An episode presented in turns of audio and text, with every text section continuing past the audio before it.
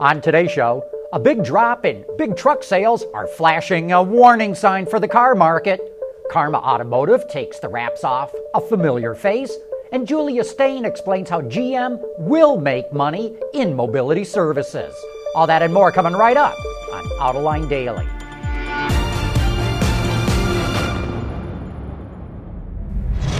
This is Autoline Daily, the show for enthusiasts of the automotive industry. Up to now, China pretty much adopted European emission standards for its cars, but environmental experts from the EPA and the car companies tell Autoline that environmental agencies in China are considering copying U.S. standards. That's because European standards are largely determined by politicians, while U.S. standards are more scientifically based. Now, Bloomberg reports that China is considering adopting California's zero emission vehicle mandate. China wants to develop a system of cap and trade credits for ZEVs and mandate that automakers sell a specific percentage of EVs. China wants automakers to be selling 3 million EVs a year by 2025, and it feels the California ZEV mandate might be the best way to force that to happen. Speaking of electric cars, the infrastructure to recharge them continues to grow fast. In the UK, gasoline stations, or should I say petrol stations, have been on a steady decline.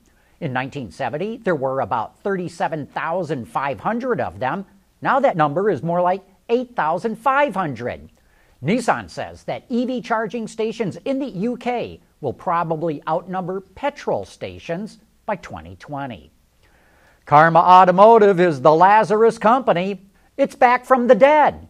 It's the reincarnated version of Fisker, and it revealed its redesign of the Karma, now called the Revero. When Jim Taylor, Karma's chief marketing officer, was on Autoline this week, he revealed the car would be powered by a BMW engine. Now we're learning the car will also feature a solar roof panel that will create, and I quote, enough energy to power the car. Close quote. It also features a hand painted badge, a completely new infotainment system, and fast charging capabilities.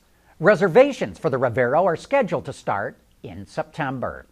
Still to come, Don Panoz and Delta Wing Technologies are thrilled that Nissan is using their patented technologies. AutoLine Daily is brought to you by Bridgestone Tires, your journey, our passion. Dow Automotive Systems, advanced materials that deliver better results. And by Lear, a global leader in automotive seating and electrical systems. The U.S. market is switching heavily toward CUVs and trucks, and Nissan is racing to follow the market. In 2013, it began upgrading its utilities the Pathfinder, Juke, Rogue, and Murano this month, it came out with the light duty version of the Titan, including a single cab option for the first time since 1999. If you'd like to see an in depth walk around of the 2017 Titan and the Pathfinder from the product managers that put them together, visit our Facebook page at facebook.com slash Autoline Network. As for that all new Armada, which has the unenviable task of taking on GM and its 80% market share in that segment, We'll have a look at that SUV coming up soon on Autoline Daily. Speaking of Nissan, we recently showed you the all electric Blade Glider, which was unveiled in Rio at the opening of the Olympics. You might remember that Don Panoz, who was on Autoline After Hours earlier this year, sued Nissan, saying the Blade Glider copied technology from his Delta Wing race car. Yesterday, Panoz put out a press release saying, and I quote, we have the exclusive ownership of the Delta Wing architecture and its intellectual property, not Nissan nor anyone else. When we contacted Delta Wing to see if that meant that Nissan is paying royalties to Delta Wing, we got a somewhat cryptic response. Delta Wing pointed to the settlement of its lawsuit against Nissan and said, and I quote, the terms of the agreement are confidential, so we have no further comment. And we take that to mean Nissan is paying royalties to Mr. Panoz and his company. Uh oh, we sure don't like the looks of this. Sales of medium and heavy duty trucks in the U.S. fell sharply in June, and it was even worse in July. Ward's Auto reports that big trucks plunged almost 25% compared to a year ago. Sales of the big Class 8 semis fell a whopping 40%. Through July, big truck sales are down 6.5% from a year ago. And it's not just in the U.S., truck sales in Canada dropped 25% in July as well. You know, economists use heavy trucks as a leading indicator of where the economy is headed. And this is not good news, folks. Hey, coming up next, GM makes its case as to why it can be profitable in mobility services. For the people at Dow, racing is a sport and a science. We enjoy one and learn from the other. But like most competitive people, we like winning at both. This is the human element at work. Dow. One of the reasons that Uber is so successful is it doesn't buy the cars in its fleet. In other words, it doesn't own the assets. So, can ride sharing companies make money if they do own their own cars? On Autoline this week, we're joined by Julia Steyn, who's in charge of GM's mobility program. And here's her perspective. When you think about inefficiency of peer-to-peer ownership and uh, financing, we'll look at Uber drivers, uh, again, trying to finance a vehicle on their own. And compare that to uh, the ability for General Motors, uh, who manufactures the vehicle, so we, we have competitive access to the asset.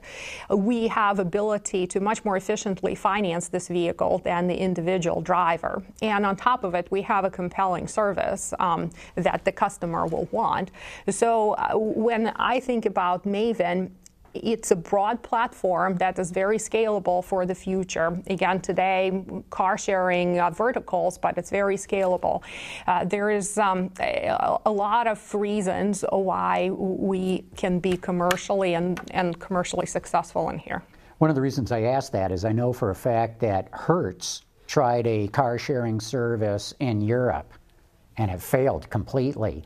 And the explanation they gave me for the failure was they couldn't figure out how to own the asset and make money on it because they had to put so much capital up front into the program we use um, all of the competitive advantages that GM affords Maven. Even though we're a startup, um, again, the scale of the General Motors business allows us to uh, have advantage on the portfolio we are a lot more competitive and fairly unique um, uh, among all of the players out there on the connectivity.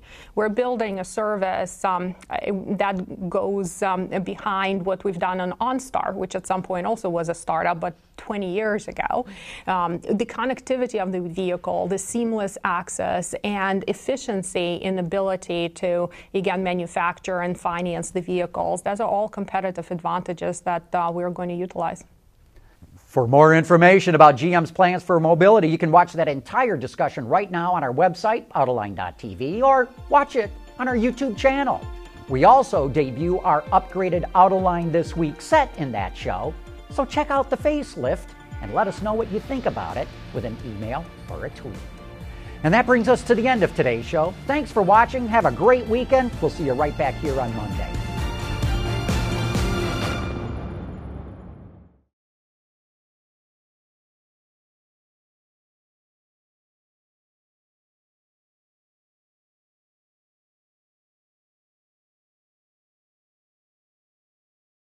Wards is the industry leader for news, data, and analysis. That's why companies across the globe subscribe to our premium service, maybe even your own. Log in for subscriber access now. Check your company's intranet for details and rely on wardsauto.com to keep you informed.